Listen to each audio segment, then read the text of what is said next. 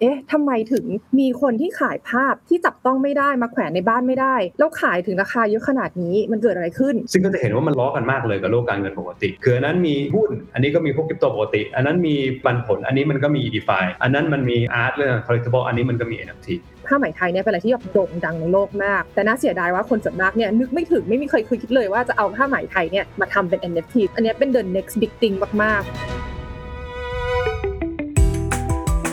This is the Standard Podcast. Eye opening for your ears. The secret sauce.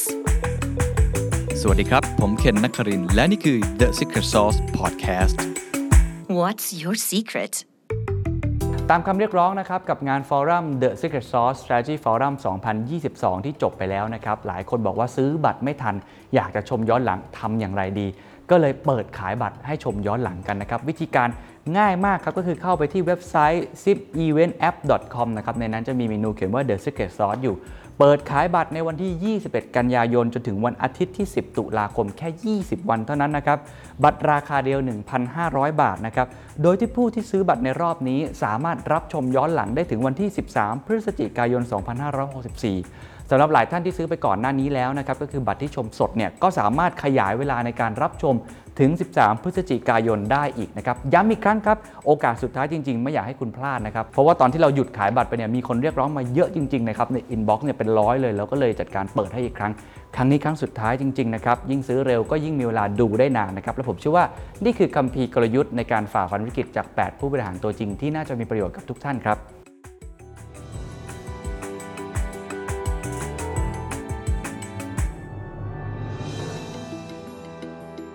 ท่านทราบไหมครับว่าตอนนี้ในเมืองไทยกำลังมีตลาดซื้อขาย NFT สัญชาติไทยเป็นของตัวเองแล้วนะครับ วันนี้อยากชวนคุยเรื่อง non fungible token นะครับ หลายท่านคงจะรู้จักกันเป็นอย่างดีอยู่แล้วนะ หลายท่านคงจะเป็นลูกค้าเป็นนักลงทุน หรือบางคนอาจจะเป็นคนที่ทำงานอาร์ตแล้วก็เอาไปขายในแพลตฟอร์มต่างๆ อยู่แล้วนะครับ ผมเคยจัดไปตอนหนึ่งแล้วว่ามันคือดิจิทัลอาร์ต หรือบางทีบางคนเรียกว่ามันเป็นสิ่งที่เราสามารถที่จะแปลงสินทรัพย์บางอย่างเนี่ยให้มันมีมูลค่า Exclusive หรือว่าเป็นสิ่งที่ไม่สามารถหาได้ง่ายๆนะครับที่สำคัญที่สุดอาจจะแชร์ revenue ต่อได้ด้วย เหมือนกับแต่ก่อนถ้าคุณขายภาพแบบแวนโกะอย่างเงี้ยขายต่อครั้งเดียวก็จบเลย แต่อันนี้คุณสามารถเขียน contract ที่เรียกว่า smart contract หรือว่าสัญญาอัจฉริยะ แล้วก็สามารถที่จะทำให้คุณเนี่ยได้ส่วนแบ่งตรงนี้มาตลอดได้ด้วย เพราะมันมีฟังก์ชันในเชิงคริปโตเคอเรนซีหรือในเชิงของบล็อกเชนที่ช่วยทำให้คุณต่อยอดตรงนี้ได้นะครับตลอดเวลาที่ผ่านมาความเคลื่อนไหว NFT ในเมืองไทยก็เยอะมากนะครับ สนุกสนานมากเลยหลายคนก็เข้าไปทดลองเล่นดูเยอะมากเลย วันนี้เนี่ยสิ่งที่น่าสนใจก็คืออยากจะมาอัปเดตกันว่าโลกมันไปถึงไหนแล้ว รวมทั้งอยากจะมาอัปเดตกันว่าตอนนี้เรามีตลาดของเมืองไทยแล้วนะครับ เขาใช้ชื่อว่า Zip World นะครับ ก็คือเจ้าของเดียวกับ Zipmex ฮะ Zipmex นี่ก็เป็นแพลตฟอร์มการซื้อขายสินทรัพย์ดิจิทัล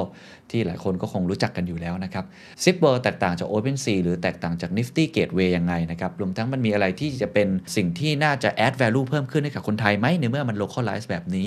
น่าสนใจที่จะชวนคุยกันนะครับ ผมชวนคุยกับทั้งสองท่านนะครับ ที่เป็นคนที่เกี่ยวข้องกับเรื่องนี้โดยตรงนะครับ ท่านแรกคือคุณพราวลิมพงผัด Chief Marketing Officer จาก Zipmex นะครับอีกท่านหนึ่งคุณต้นสนนะครับสันติธานเสถียรไทย Group Chief Economist จาก C นะครับคุณต้นสนเนี่ยก็เป็นคนที่ตอนนี้หนังสือ The Great Remake ที่ผมเคยสัมภาษณ์ไปเนี่ยเอามาทำเป็น NFT อยู่ใน Zip World เนี่ยแหละครับ ก็เลยชวนมาคุยกันต่อว่ามีอะไรที่น่าสนใจ แล้วก็ช่วงท้ายครับเราจะคุยกันต่อด้วยโลกของคริปโตเคอเรนซี movement หลังจากนี้จะเป็นอย่างไร หลังจากที่แบงก์ชาติออกเรื่องของ CBDC ออกมานะครับรวมทั้งมีความเคลื่อนไหวอะไรหลายอย่าง ทั้งความเสี่ยง regulatory risk นะครับหรือว่าโอกาสใหม่ๆเนี่ยเขามองความคืบหน้าหรือโอกาสอนาคตอย่างไรลองไปฟังกันครับ ในมุมมองคุณพราวเนี่ย NFT คืออะไรฮะในฐานะที่คนที่ทำงานด้านนี้โดยตรงเลย มันคืออะไรแล้วทำไมเราถึงต้องให้ความสำคัญกับมัน แล้วก็เราจะเข้าไปมีส่วนร่วมกับมันได้ยังไงครับ ค่ะก็ NFT นะคะก่อนอื่นเนี่ยก็คือ non fungible token เป็นเหรียญนะคะ ที่มีเอกลักษณ์เฉพาะตัว แล้วก็ไม่สามารถที่จะทำซ้ำได้ อาจจะเป็นงานศิลปะอ่าไฟล์เพลง หรือว่าอาจจะเป็นไอเทมเกมก่อนที่เราจะเข้าถึง NFT ขอคุยเรื่องคำว่า fungible ก่อนจะได้เข้าใจกันนะคะว่า มันไม่เหมือนกันตรงไหน คือคำว่า fungible เนี่ยหมายความว่าสามารถที่จะทดแทนกันได้ ยกตัวอย่างนะคะ สมมติว่าเรายืมเงินเพื่อนนะคะ100 บาท เรายื่นเงินให้เพื่อนเนี้ยใช้แบงค์หนึ่งร้อยหนึ่งใบ เวลาที่เพื่อนคืนเงินนะคะ เพื่อนไม่ต้องคืนแบงค์เดิมแล้ว เพราะว่าถ้าเขาคืนแบงค์ร้อยมันก็เป็นแบงค์ร้อยเหมือนกัน เช่นเดียวกับบิตคอยน์อาจจะเป็นบิตคอยน์สองบิตคอยน์อะไรเงี้ย เป็นบิตคอยน์อันไหนก็ได้ ขอให้เป็นบิตคอยน์สองบิตคอยน์แต่ใน concept ของ NFT เนี่ยค่ะ คือมีเอกลักษณ์เฉพาะแต่ละโทเค็นเลย จะมี designated value ของตัวเอง เพราะฉะนั้นจุดเด่นของ NFT เนี่ยค่ะคือการที่มีความพิเศษ มีเอกลักษณ์พิเศษ แล้วก็มีมูลค่าในตัวของตัวเอง มีแค่ชิ้นเดียวสามารถที่จะไม่ทดแทนกันได้แล้วค่ะแล้วทำไมมันถึงน่าสนใจครับในมุมมองของคุณพราวเองทำไมคนต้องให้ความสนใจกับ NFT ครับ คนตอนเนี้ยค่ะเข้ามาสนใจเพราะว่าหนึ่งคือตอนเนี้ยมีข่าวดังเรื่อง NFT เยอะมากอืมอย่างแรกเลยนะตอนแรกเนี่ยมีดิจิทัลอาร์ตของอาร์ติสชื่อบีโปอ่าไม่ทราบว่าคุณเคนเคยได้ยินเรื่องนี้ไหมคะ เคยเห็นครับเคยเห็นอยู่ว่าขายแบบแพงมากใช่ค่ะ ขายประมาณ 69 ล้าน US ดอลลาร์ก็คือประมาณ 180 ล้านบาทอะค่ะผ่าน Nifty Gateway ใช่ไหมคะ คนก็เลยแบบทึ่งใจว่า เอ๊ะทำไมถึงมีคนที่ขายภาพที่จับต้องไม่ได้มาแขวนในบ้านไม่ได้ แล้วขายถึงราคาเยอะขนาดนี้มันเกิดอะไรขึ้น พอ Christie's เข้ามาขายอันนี้นะคะเพราะปกติ Christie's เขาก็ขายแต่พวก Van Gogh Picasso แบบ artist ที่แบบมีตำนานเก่าแก่มา ไม่ใช่อยู่ดีมาขายอะไรที่เป็นดิจิทัลอย่างนี้ พอ Christie's เข้ามาร่วมด้วยเนี่ย ก็มีแฟชั่นดัง ๆ หลายแบรนด์เข้ามาร่วมด้วย ซึ่ง concept ของ NFT เนี่ยค่ะก็กลายเป็น concept ที่ดังขึ้นมา เช่นมีมีกุชชี่มี Stella McCartney หรือมันก็มีแบรนด์ไนกี้ด้วยซ้ำที่มาร่วมกับแพลตฟอร์ม อย่างเช่น Roblox เป็นเกมออนไลน์มาร่วมด้วยกันอ่าไม่ก็แบรนด์หรูๆอย่าง Burberry ยังยัง partner กับอีกเกมหนึ่งชื่อ Blankos Party ที่สามารถซื้อรองเท้า NFT ของ Burberry นะคะใส่ได้ แล้วก็ถ้าเบื่อแล้วก็สามารถขายต่อให้คนอื่นได้ด้วย แต่ที่มันเกม changing เลยสำหรับพวกแบรนด์พวกเนี้ยแล้วทำให้คนสนใจเยอะขึ้นนะคะ คือสมมติว่าถ้าพราวซื้อรองเท้า Burberry จริงใช่ไหมคะแล้วขายให้กับคนอื่นไปเขาไม่สามารถที่จะมาเก็บค่าที่พราวขาย second hand ไป แต่การที่ขายบน NFT แพลตฟอร์มเนี่ย Burberry สามารถที่จะรับรายได้จากทุกการขายต่อๆไปต่อเนื่องเลย ก็เลยทำให้เป็นอีกช่องทางหนึ่งสำหรับแบรนด์พวกเนี้ยค่ะ เข้ามารู้จักกับลูกค้าเขามากขึ้น เข้ามาดูหรือว่าเขาทำอะไรกับ item ที่เขาซื้อไป แล้วก็เป็นการที่ไม่ต้องใช้ cost เยอะขนาดนั้นเลย เขาก็สามารถที่จะเข้าถึงแล้วก็ มีมูลค่าเพิ่มได้อะค่ะ อีกอย่างหนึ่งนะคะ คืออาจจะอาจจะทราบว่ามาร์คซักเคอร์เบิร์กเขาพูดเรื่อง Metaverse ขึ้นมา ซึ่งเป็นโลกแบบเหมือนกับโลกเสมือนจริงอะค่ะ ซึ่งอันเนี้ยก็หลายคนก็เริ่มเข้าไปดูในโลกพวกนี้แล้ว แล้วเขาก็อาจจะซื้อ item เกมพวกนี้หรือ item แบบเป็นแบบพวกแบบ branding พวกนี้หรือเป็นรูปภาพเนี่ยค่ะไปใส่ใน Metaverse หรือใส่ในโลกเสมือนจริงขึ้นมา ซึ่งอันเนี้ยเราเห็นใน3-5ปีน่าจะเป็นอะไรที่ดังขึ้นมาเยอะ คืออันเนี้ยเป็นแค่จุดเริ่มต้นนะคะ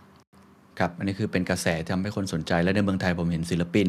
เข้าไปมีส่วนร่วมเยอะมาก หรือว่าไม่ว่าจะเป็นเรื่อง digital art เดียวแต่ว่า music ด้วยหรืออื่น ๆด้วยนะครับ แต่ขออนุญาตกลับมาที่คุณต้นสนครับเมื่อกี้เขาขายกันระดับนะหกสิบกว่าล้านนะดอลลาร์นะครับของคุณต้นสนเนี่ยนอกจากเป้าหมายเรื่องที่เราจะอยากทดลองนะครับจากตัวหนังสือเนี่ยมาสู่สู่ลักษณะแบบที่เป็น digital art หรือว่าเล่นกับ content ที่เราทำแล้วเนี่ยถ้ามองภาพใหญ่เนี่ยทำไมคนต้องให้ความสนใจกับ ตัว NFT ด้วย NFT น่าสนใจหลายอย่างนะครับ แต่อย่างที่คุณพราวบอกคือว่ามันยังอยู่ในจุดที่เรียกว่ายังเด็กมากยังเริ่มต้นมากนะครับ มันคงต้องมีการพัฒนาการไปไกล แต่ว่า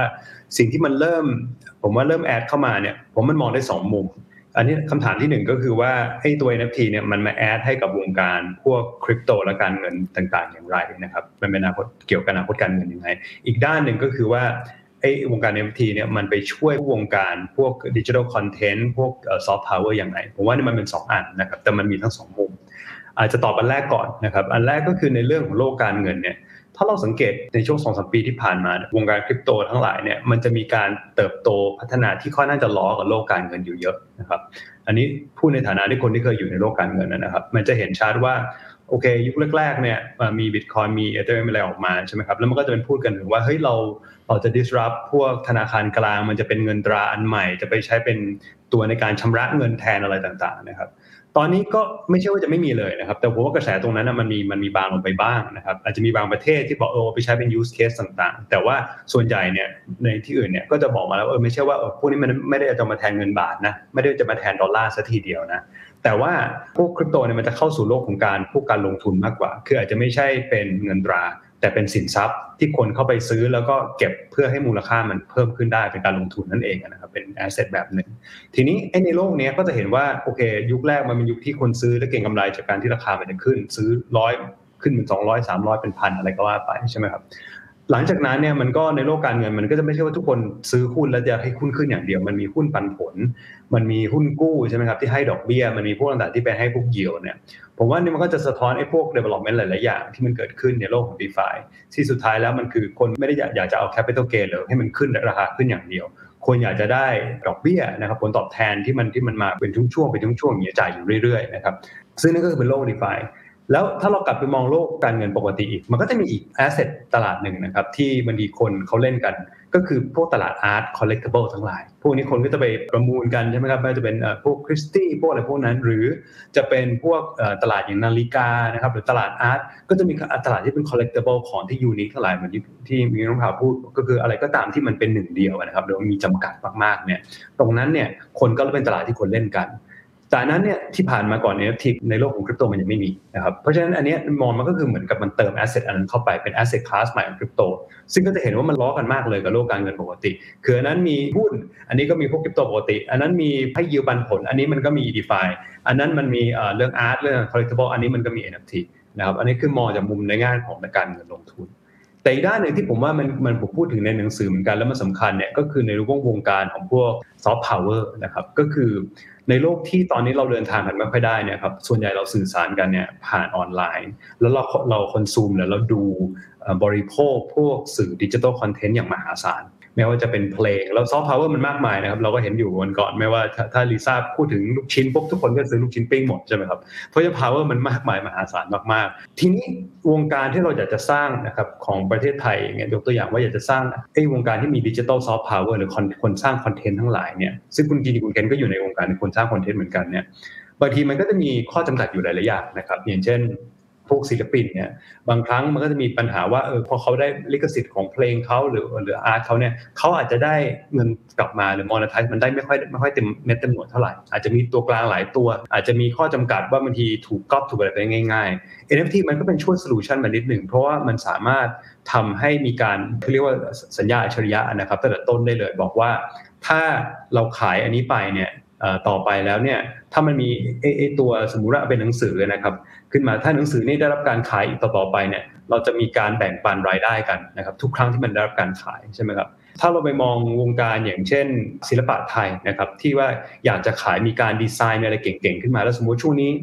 ศิลปินพวกนี้เขาอาจจะสมมุติว่าเขาขาดรายได้สภาพคล่องเนี่ย แล้วเขาต้องขายงานศิลปะเขาขึ้นมาในราคาถูกๆเนี่ยครับที่มันจะไม่ไม่สะท้อนความเป็นจริงเพราะเขากำลังเดือดร้อนเนี่ยหลังจากนั้นสมมุติว่าต่อไปราคาสินค้าเนี่ยศิลปะอันนี้มันขึ้นเป็นแบบเป็นร้อยร้อยเท่าเนี่ยเขาไม่ได้ประโยชน์อะไรเลยใช่ไหมครับแต่ว่าถ้ามันเป็น NFT เนี่ยแล้วมันขายบล็อกเชนเนี่ยมันจะสามารถเขียน contract ได้ว่าทุกครั้งที่มันขายออนไลน์ตรงนี้ไปเนี่ยสัดส่วนรายหนึ่งรายได้เปอร์เซ็นต์เนี่ยมันจะกลับมาที่ตัวศิลปินเสมอ มันทำให้ตัวศิลปินเนี่ยเขาสามารถมีชีวิตแล้วก็ monetize ตรงนี้ได้มากขึ้นเยอะนะครับในเวลาแบบนี้ ซึ่งอันนั้นผมมองว่ามันเป็นมันเป็นจุดที่น่าสนใจมากๆ เพราะว่ามันจะเป็นตัวสร้างการลงทุนแล้วก็ตัวเม็ดเงินเนี่ยให้มันไปถึงตัวศิลปินมากขึ้น แล้วมันก็จะสร้างทำให้เกิด ecosystem ของไอ้ตัวซอฟต์พาวเวอร์ของคนที่จะทำดิจิทัลคอนเทนต์ทั้งหลายนะครับเพียงผมว่ามี 2 ด้านมันเหมือนคนละโลกนะแต่ว่ามันเป็นเอา 2 ด้านเนี่ยมาชนกันครับก็คือ 2 ด้านคือมันตอบโจทย์ pain point นะด้านแรกก็คือจะเป็น asset class เหมือนกับในโลกแห่งความเป็นจริงเลยเวลาประมูลพวกงานศิลปะ หรือว่าประมูลพวกสินค้าของดารารองเท้าดาราอะไรพวกนี้นะฮะอีกด้านหนึ่งก็คือในแง่ของซอฟต์พาวเวอร์หรือว่าด้าน art เนี่ยด้านคนที่ทำคอนเทนต์เนี่ยก็จะมีส่วนช่วยนะเป็น solution ทำให้เขาสามารถหารายได้ได้แบบเต็มเม็ดเต็มหน่วยมากขึ้น แต่ว่ามาที่คุณพราวครับแล้วผมเห็นภาพแล้วแหละว่า NFT มันตอบโจทย์ในตรงนี้นะครับแต่ว่าสิ่งที่สงสัยก็คือว่าแล้วในแง่ของ Market ล่ะครับ ในแง่ของตลาดเนี่ยมันมี pain ด้วยเหรอครับ ที่ทำให้ทาง Zipmex เองที่ปกติเนี่ยก็เป็นผู้นำอยู่แล้วในเรื่องของการทำตลาดการซื้อขายคริปโตเนี่ยต้องกระโดดเข้ามาในเรื่องของ NFT ด้วยที่ใช้ชื่อว่า Zip World ถูกไหมครับ อันนี้ช่วยอธิบายว่าเราเห็นช่องว่างอะไรหรอครับ หรือเราเห็นโอกาสอะไรตรงนี้ที่กระโดดเข้ามาทำเองครับก็โดยทั่วไปแล้วนะคะแพลตฟอร์มทุกแพลตฟอร์มก็มีลักษณะคล้ายๆกันคือ สามารถที่จะซื้อขาย list ของประมูลได้ หรือไม่ก็กรองฟิลเตอร์ตามหมวดหมู่ได้ แต่สิ่งที่สำคัญที่แตกต่างนะคะคือเรื่องของ branding แล้วกลยุทธ์การตลาด ซึ่งเราเชื่อว่าที่ Zipmex เนี่ยเราเจ๋งได้เหมือนระดับโลกเลยค่ะ เห็นได้จากนะคะว่าแต่ละแพลตฟอร์มเนี่ยมีคนที่ใช้หลาย ๆ แพลตฟอร์ม ไม่ว่าจะเป็น Nifty Gateway หรือว่าจะ OpenSea ก็จะเป็นแพลตฟอร์มสองแพลตฟอร์มที่ดังของเมืองนอกแล้วก็มีผลงานของหลาย artist มากสำหรับ s i p m e x เองเนี่ยค่ะคือโจทย์ของเราเนี่ยนะคะคือเราจะทำอย่างไร ให้ลูกค้าเนี่ยได้ประโยชน์จากช่องทาง NFT จริง ๆ ในขณะเดียวกันก็อยากจะให้ประสบการณ์ที่รับจากเราเนี่ยมีความ exclusive แล้วหาได้จากเราเท่านั้น สิ่งที่ทำให้ NFT ของ s i p m e x เนี่ยเหนือระดับไม่เหมือนใครนะคะ ก็คือคุณสามารถที่จะแลก NFT เนี่ยเป็นสินค้าที่จับต้องได้จริง อย่างเช่นในของของคุณต้นสนใช่ไหมคะ หนังสือเนี่ยเก็บเป็น NFT ก็ได้ หรือจะแลกมาเป็นหนังสือจริง ๆ ที่มีลายเซ็นของพี่ต้นสนก็ได้ค่ะ เนื่องจากว่าเรามี partner หลาย partner ค่ะที่สามารถที่จะมอบ Product สุดพิเศษเนี่ยค่ะให้กับลูกค้าของเราได้ค่ะ คือตอนนี้ค่ะอย่างแรกคือ มันไม่มีแพลตฟอร์มไหนที่เป็นของคนไทยเนาะเราก็เลยต้องการที่จะยกระดับตัวนี้ขึ้นมา แล้วเรามีแผนนะคะ ที่จะ launch เป็นเป็น full function platform หลังจากที่เรา launch Zip World คือตอนนี้ Zip World นะคะที่เรา launch จะเป็นเป็น beta version เรียกว่าเป็นแบบ baby version มากๆ เหมือนให้เขาเรียนรู้ก่อนว่า NFT แพลตฟอร์มหรือแพลตฟอร์มที่เป็นคล้ายๆกับ NFT เนี่ยมันไม่ได้ต่างอะไรกับ e-commerce เลย เป็นการปูพื้นฐานให้คนมาเข้าถึงได้ ให้มีความเข้าใจก่อน แล้วค่อยปรับ ก็คือตอนนี้ค่ะซื้อได้เป็นบันเวคือสามารถที่จะเอา z i p m e x token เนี่ยมาแลกเป็นหนังสือของพี่ต้นสนได้ใช่ไหมคะแต่ในอนาคตเนี่ยนะคะเราก็จะปรับเป็น two way ก็เป็น NFT แบบ full function แล้วเราก็ได้ดูว่าแบบแต่ละแพลตฟอร์มที่มีอยู่ในโลกเนี่ยค่ะ ก็จะเป็นแพลตฟอร์มที่อาจจะเป็นหนึ่งคือใครก็ใครก็ได้มาใส่หรือไม่ก็สองก็คืออาจจะเป็นเหมือนกับไม่ค่อย future เท่าไหร่คือเป็นแบรนด์ระดับโลก แต่ว่าอาจจะไม่มีความที่เป็นไทยหรือเป็นเอเชียเท่าไหร่ โดยเราก็เลย คิดว่าที่เรามี partner นะคะตอนนี้เรามี partner กว่าร้อย partner นะคะที่เรา partner ในโปรแกรมอื่น เช่นโปรแกรม ZipSpend ของเรา ที่สามารถซื้อใช้จ่ายด้วยคริปโตได้ เราก็เอา list partner เนี่ยค่ะมาทำ NFT ด้วยกัน เป็นการที่เราจับมือกับ partner โดยตรงสามารถที่จะช่วยเขาจากที่ตอนแรกเนี่ยไม่รู้เรื่องอะไรเลย จนโอเคอันนี้ทำได้มันไม่ได้ยากขนาดนั้นตัวอย่างนะคะอย่างเช่นบริษัท Plan B เนี่ยเป็นผู้ลงทุนรายใหม่ของเราเลยในรอบซีรีส์ B ที่ผ่านมา หลายท่านก็อาจจะไม่ทราบว่า Plan B เนี่ยนะคะมีไม่ไม่ได้มีแค่สื่อโฆษณาอย่างเดียว แต่เขาไปไปลงทุนเรื่อง e-sport เรื่อง gaming entertainment ด้วย เราก็เลยจับมือกับเขาเพื่อจะเอาคอนเซ็ปต์ play to earn ก็คือเล่นเกมไปได้ point เอา point เนี่ยมันแลกเป็นสินทรัพย์ดิจิทัลแล้วเอาสินทรัพย์ดิจิทัลเนี่ยนะคะ ไปซื้อของไม่ว่าจะเป็นแลกเป็นตังค์เป็นไทยบาทหรือไม่ก็เอาสินทรัพย์ดิจิทัลเนี่ยไปซื้อของต่อในเกม ซื้อ item จากแบรนด์ดัง ๆ อย่างเช่น Burberry เอ่อเมื่อกี้ที่พูดถึงนะคะก็เอารองเท้า Burberry มาใส่ในเกมได้อะไรอย่างนี้ได้ด้วย อันนี้ก็เป็นเป็นโปรเจกต์อย่างหนึ่ง แต่คนส่วนมากก็คิดว่า gaming แฟชั่นอาจจะเป็น niche ไป มันไม่ได้เข้าถึงคนกลุ่มใหญ่ขนาดนั้น แล้วไม่ได้ช่วยอะไรไม่ได้ผลักดันบางคนบอกว่าไม่ได้ผลักดัน GDP ด้วยซ้ำทำไมถึงต้องมามามาโฟกัสตรงนี้ด้วย เราก็เลยได้ไปพูดคุยกับหลาย ๆ หน่วยงานนะคะอย่างเช่น อุตสาหกรรมผ้าไหมไทย อุตสาหกรรมนี้เป็นอุตสาหกรรมที่เก่าแก่แล้วจริงๆแล้วผ้าไหมไทยเนี่ยเป็นอะไรที่แบบโด่งดังในโลกมาก แต่น่าเสียดายว่าคนส่วนมากเนี่ยนึกไม่ถึงไม่มีใครเคยคิดเลยว่าจะเอาผ้าไหมไทยเนี่ยมาทำเป็น NFT โดยเฉพาะคนรุ่นใหม่ใช่ไหมคะก็ไม่ค่อยสนใจเรื่องนี้ แต่ถ้าสมมติว่าเราทำได้เนี่ย เราคิดว่าอันนี้เป็นอะไรที่จะช่วยผลักดัน คนที่ทอผ้าคนออกแบบลายผ้าอะไรเงี้ยจะได้ประโยชน์จากการมี NFT มาช่วย โดยสามารถเอาลายผ้าเขาเนี่ยมาใส่ list บนแพลตฟอร์มของเรา ซึ่งอันเนี้ยค่ะ คิดว่าปกติแล้วเขาคงไม่มาเข้ายุ่งกับพวก NFT หรือเทคโนโลยีใหม่ๆเนี้ยเลย แต่เพราะว่า Zipmex เนี่ยอยู่ที่ประเทศไทยเรามีออฟฟิศมีเกือบ300 คนนั่งอยู่ที่กรุงเทพใช่ไหมคะ เพราะฉะนั้นก็จะสามารถที่จะ work กับ partner เนี่ยอย่างใกล้ชิดได้ด้วย แล้วก็จริงๆเราเราก็คุยกับอ่าการท่องเที่ยวแห่งประเทศไทยอะค่ะเพิ่งคุยกันมาว่าเราต้องการที่จะแก้ปัญหากับอุตสาหกรรมที่มีผลกระทบถึงโรคโควิด เราก็เลยคิดว่าจะนำ NFT เนี่ยเข้ามาช่วยผลักดันให้คนสามารถที่จะแบบเที่ยวแบบ virtual ได้มากขึ้น เราสนับสนุนเต็มที่เลยนะคะในการออกแบบแลนด์มาร์คให้เป็นในรูปแบบ NFT จริงๆ เราเห็น example เห็นตัวอย่างจาก Tencent ที่ตอนนี้ค่ะเขากำลังเพิ่งแถลงข่าวมาว่า จะนำภาพจากฝาผนังถ้ำโมเกาในจังหวัดกังซูเนี่ยซึ่งเป็น UNESCO Heritage Site เนี่ยมาทำเป็น NFT ซึ่งถ้ามาคิดถึงไทยแล้วใช่ไหมเราก็เอ๊ะทำไมเราไม่เอาตัวอย่างอย่างนี้มาทำกับอยุธยากับสุโขทัยล่ะ แล้วก็นำเทคโนโลยีระดับโลกเนี่ยมารักษาปกป้องแล้วก็ส่งเสริมวัฒนธรรมของประเทศเราด้วยค่ะ คือฟังดูแล้วจริง ๆ ก็คือถ้าเกิดว่าเป็น full function จริง ๆ ระบบของ Zip World เนี่ยก็คงจะไม่ต่างจากจากไอ้ระดับที่เราเคยใช้อยู่ฟีเจอร์อะไรต่างๆ สิ่งที่ต่างดูเหมือนจะเป็นแพลตฟอร์มที่เชื่อมโยงโลกจริง มาสู่โลกนี้ให้มากขึ้น คือถ้าเป็นโลกอื่นเนี่ยมันก็จะเป็นลักษณะแบบ C2C ใช่ไหมก็คือเขาก็ทำกันเองนะผมเข้าไปขายแล้วก็มีคนมาซื้อของผมเองเป็นตัวกลางอะไรมากขึ้น แต่เมื่อกี้ที่ฟังคือไม่ใช่แค่ B2C อย่างเดียวหรือ B2B แต่มี G2C ด้วย ก็คืออาจจะเป็นภาครัฐเองที่มองเห็นโอกาสอะไรบางอย่าง คือเอาแลนด์มาร์คผมไม่แน่ใจเอาวัดโพเงี้ยเหรอฮะเอายักษ์วัดโพมาทำเลยเดี๋ยวอาจจะอธิบายเพิ่มเติมนะคือผมรู้สึกว่ามันเออมันน่าสนใจมากเลยอยากให้อธิบายเพิ่มเติมนึงว่าไอ้ NFT มันทำได้ขนาดนั้นจริงๆเหรอครับไม่แน่ใจว่าจะเป็นคุณต้นสนหรือคุณพราวช่วยแชร์เรื่องนี้ก่อนได้ไหมครับว่าฟังก์ชันที่ Zip World กำลังทำตอนนี้ผมว่ามันน่าสนใจมากในการเชื่อมโยงผ้าไหมไทย จับมือกับบริษัทใหญ่ ๆ ที่เขาอาจจะไม่ได้มีความเชี่ยวชาญด้านนี้ ให้มาทำใน NFT หรือภาครัฐเองการท่องเที่ยวซอฟต์พาวเวอร์อื่นๆที่มีอยู่เต็มไปหมดเลยไม่แน่ ลูกชิ้นยืนกินของน้องลิซ่าก็อาจจะ NFT หรือเปล่านะอันนี้อันนี้คุณต้นสนมองยังไงมันเป็นไปได้จริงใช่ไหมครับครับผมว่าตรงเนี้ยคือคือกลับไปคำถามคุณเคนว่าว่าว่า Zip World เนี่ยจุดยืนแล้วก็มันจะมา add value ยังไงผมว่า เอาตัวผมเองแล้วกัน คือจริง ๆ ตอนตอนที่คิดเรื่องจะทำ NFT หนังสือนะครับ คิดตั้งแต่ก่อนคุยกับพราวละนะครับคิดมาแล้วก็ไปดูศึกษาเนี่ยที่ศึกษา OpenSea มานิดนึงคือผมก็มีไอเดียประมาณเนี้ยว่าอยากจะให้มันมากกว่าเป็นแค่เป็นแค่หนังสือ NFT อย่างเดียว แต่อยากให้โอเคมีหนังสือจริง ๆ ด้วยที่มีลายเซ็นนะครับ อยากจะให้มีประสบการณ์ในการคุยกันด้วย อย่างเช่นว่าพอซื้อหนังสือแล้วเนี่ยหรือซื้อ NFT อันนี้แล้วเนี่ยจะได้สิทธิ์ในการมาคุยกัน อาจจะไม่ใช่ว่าแค่เป็นเลคเชอร์เป็น exclusive talk อะไรบางอย่าง หรือว่าให้มาปรึกษาเรื่อง career หรือว่าอะไรมาคุยกันได้กับนักเขียนอ่านแล้วชอบตรงไหนอะไรเงี้ยนะครับก็มีคล้ายๆ meet the author อันนั้นด้วยอีกด้านหนึ่งที่อยากจะทำก็คือว่าอยากความจริงไม่ได้ไม่ได้สนใจที่ว่าเออผมจะทำร้านนี้เพื่อขายมันแพงมากๆ คืออยากจะได้เงินส่วนหนึ่งไปช่วยจริง ๆ แล้วเพื่อจะ บริจาคนะครับในเทใจ ซึ่งเป็นโครงการหนึ่งที่เกี่ยวไปช่วยเด็กเรื่องเกี่ยวกับอุปกรณ์การเรียนออนไลน์นะครับ ซึ่งเป็นประเด็นเป็น pain point ใหญ่มาก ก็คือมันมีหลายอย่างที่อยากทำนะครับแล้วพอตอนแรกพอคิดเสร็จแล้วโอ้โห ถ้าเราทำเองเนี่ยโอเค เราใช้แพลตฟอร์มต่างประเทศเราอาจจะทำได้ไอ้ตรงไอ้ตัว NFT ใช่ไหมครับแต่ไอ้หนังสือก็ดีไอ้จัดทอก็ดีไอ้ไอ้บริจาคเงินเนี่ยเราก็ทำเองหมดเลยนะมันก็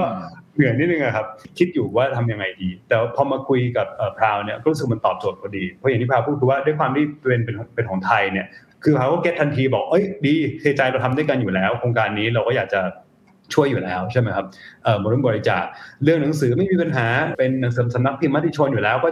ช่วย coordinate ตัวส่งหนังสืออะไรต่างไม่ยากเลยนะครับ เรื่องจัด talk ก็ง่ายจัดการได้ เพราะฉะนั้นอย่างน้อย Zip World เนี่ยเขาช่วยมากกว่าแค่เป็นตัวกลางเรื่องตลาด NFT เขาเขาช่วยในด้านอื่นๆด้วยนะครับเพื่ออย่างที่คุณเคนบอก มันเป็นตัวลิงก์ระหว่างออนไลน์ virtual world กับ real world อยู่ด้วยกัน ซึ่งผมว่าตรงนั้นเป็นจุดที่น่าสนใจนะครับ และเป็นจุดที่ถ้า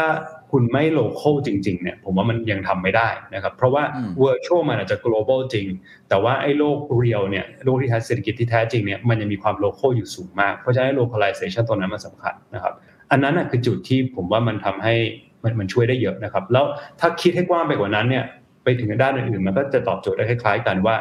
สมมติเรื่องผ้านะครับผ้ามันไม่ใช่เรื่องดีไซน์อย่างเดียวมันเป็นเรื่องของการงานฝีมือในการถักทอในการทำสีกันอะไรที่มันยุ่งยากมาก เพราะฉะนั้น NFT มันไม่ใช่ว่าเราแลกเปลี่ยนตัว NFT ตัวดิจิตอลอย่างเดียวแล้วมันจบ มันจะต้องมีการแลกเปลี่ยนผ้าด้วยแล้วมันอาจจะต้องมีการบอกเหมือนเซอร์ติฟายได้ว่า NFT อันนี้มันคือของผ้าอันนี้ และผ้าอันนี้มันคือโยงกับ NFT อันนี้นะครับมันก็จะออกมาคล้ายๆคล้าย ๆ กับเป็นแบบ certificate ว่าอันนี้คือของจริงนะ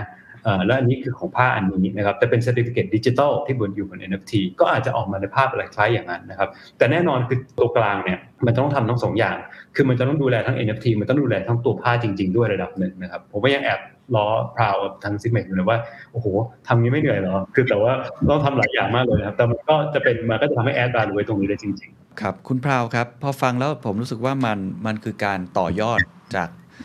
NFT ที่ผมเคยได้ยินคือปกติเนี่ยมันจะอยู่ในโลกของมันอย่างเดียวถูกไหมเป็นโทเค็นอย่างเดียวไม่ได้เกี่ยวกับโลกความเป็นจริงสักเท่าไหร่ คือเขาพยายามที่จะให้มันอยู่ในโลกนั้นนะแต่ว่าอันนี้คุณพราวพยายามจะ bridge ตรง gap ตรงนี้เข้ามาด้วย ซึ่งผมไม่แน่ใจว่ามันมันจะทำให้ไอ้เสน่ห์ของ NFT ที่มีอยู่ตั้งแต่ตอนต้นเนี่ยมันหายไปหรือเปล่านะครับจริง ๆ เรามองเห็นอะไรเหรอครับทำให้เราเพิ่มไอ้บริการตรงนี้เข้าไปด้วยครับเหมือนมี service เนาะที่ช่วยคนที่อาจจะไม่ได้เข้าใจสมมติผมไม่ได้เข้าใจเลยเลย แต่ว่าเดินเข้ามาหาตัว Zip World แล้วบอกเนี่ยอยากทำ NFT แบบนี้เนี่ยจริง ๆ ทาง Zip World มองเห็นอะไร แล้วคิดว่ามันมันมีประโยชน์อะไรที่เราต่อยอดจากตรงนี้ แล้วมันผมไม่แน่ใจว่ามันมันทำให้ความหมายของ NFT มันเปลี่ยนไปหรือเปล่า จริงๆ พวกที่เป็น hardcore crypto enthusiast อาจจะบอกว่าเปลี่ยนนะคะ แต่ว่าจริงๆเราใช่แต่ว่าอุดมการของ Sipmex อะค่ะ เราต้องการให้ทุกอย่างเป็นอะไรที่เข้าใจง่าย เชื่อถือได้แล้วก็ไร้กังวลสำหรับลูกค้าเรา เพราะว่าจริงๆแล้วเราเป็นแพลตฟอร์มที่ก็จริงๆเราก็แค่ปีเดียวนะคะที่ประเทศไทยปีกว่าๆแต่ว่าได้รับการตอบรับสูงมาก มีลูกค้าเข้ามาเยอะมาก เพราะว่าเขาคิดว่ามันง่ายเขาเข้าใจได้ง่าย คือเราเอาอะไรที่อย่างเช่น สมมติว่าเรามีโปรแกรม Zip Up Zip Lock ใช่ไหมคะที่จะคล้ายๆกับ DeFi สามารถที่จะเอาสินทรัพย์ดิจิทัลเนี่ยซื้อสินทรัพย์ดิจิทัลแล้วก็มาฝากไว้ แล้วก็ได้โบนัส ส่วนมากคนก็ที่เป็น crypto native เนี่ยเขาก็ทำในพวกโลกถึง DeFi ของเขาอยู่แล้ว ซึ่งจริงๆการทำพวกอย่างเงี้ยมันยากสำหรับคนที่เข้ามาใหม่เพิ่งเราเพิ่งจะเข้าใจเพิ่งจะเข้ามาจับดูเลยวงการคริปโต แต่เราก็เอา concept เนี้ยค่ะมาทำเป็นเป็นโปรแกรม Zip Up Zip Lock ก็คือเขาไม่ต้องทำอะไรเลย แค่ซื้อแล้วก็เก็บไว้ใน Zipmex แล้วเขาก็ได้โบนัส เช่นเดียวกันกับใน Zip World ใช่ไหมคะ ก็มีหลายคนที่เขาอยากต้องการที่จะซื้อ NFT ซื้อยังไงต้องเอาเงินบาทเนี่ยมาแลกเป็น Ethereumเอา Ethereum เนี่ยนะคะ ค่อยเอาออกไปจากแพลตฟอร์มที่ได้ความยอมรับจากก.ล.ต.ไปแพลตฟอร์มอื่นในเมืองนอก แล้วก็ไปซื้อ NFT ซึ่ง NFT เนี้ยสมมติว่าเขา promise เขาสัญญาเลยว่าเขาจะให้ผ้าไหมติดกับ NFT เนี่ยนะคะ เราก็ไม่รู้ว่าเขาเป็นใคร ถ้าเขาไม่เอาผ้าไหมให้เรา เราก็ไปฟ้องร้องเขาไม่ได้ใช่ไหมคะ มันไม่มีกฎเกณฑ์ไม่มี legal recourse ตรงนี้ ซึ่ง s i p m e x เนี่ยในเมื่อว่าเราเป็นหนึ่งในแพลตฟอร์มที่ได้การยอมรับจากรัฐบาลจากหลาย ๆ regulator หลาย ๆ ประเทศ ตั้งแต่ประเทศไทย สิงคโปร์ ออสเตรเลีย อินโดนีเซีย เราถือว่าเรามีจุดยืนที่เราต้องการ bridge the gap ระหว่างคนที่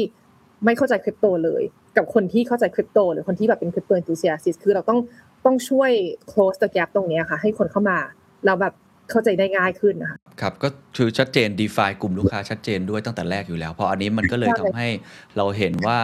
เพนของกลุ่มลูกค้ากลุ่มนี้คืออะไร คืออยากจะเข้ามาเล่นใน NFT แหละ แต่บางทีมัน advance ไปนิดนึงเนาะบางทีเราไม่ค่อยเข้าใจวิธีการของมัน เราก็ช่วยในการเชื่อมตรงนี้ให้นะครับ ผมก็เลยถามต่อว่าอะอย่างผมเอง ผมก็น่าจะเป็นกลุ่มนี้นะคือ เราเข้าใจคอนเซปต์แหละ แต่พอมาเรื่องเชิงเทคนิคเนี่ยเราจะงงงๆเล็กน้อยแล้วไอการที่จะทำอย่างไรให้คนที่อาจจะยังไม่เข้าใจแบบผมเนี่ยได้เข้ามามาลองเล่นใน Zip World หรือเข้ามาลองเล่นในโลก NFT เนี่ยมีคำแนะนำยังไงบ้างครับ อาจจะเป็นกึ่งกึ่ง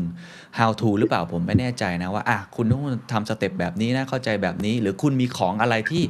มัน do and don't อะมันเหมาะหรือไม่เหมาะกับ NFT อย่างไรครับ อันนี้จะอาจจะช่วยอธิบายนิดนึงครับ ได้ค่ะในในแง่ของถ้าเป็นผู้บริโภคนะคะ เข้ามาใน Zip World ได้เลยค่ะ เป็นเว็บไซต์ หรือว่าทางแอปพลิเคชันของ Zipmex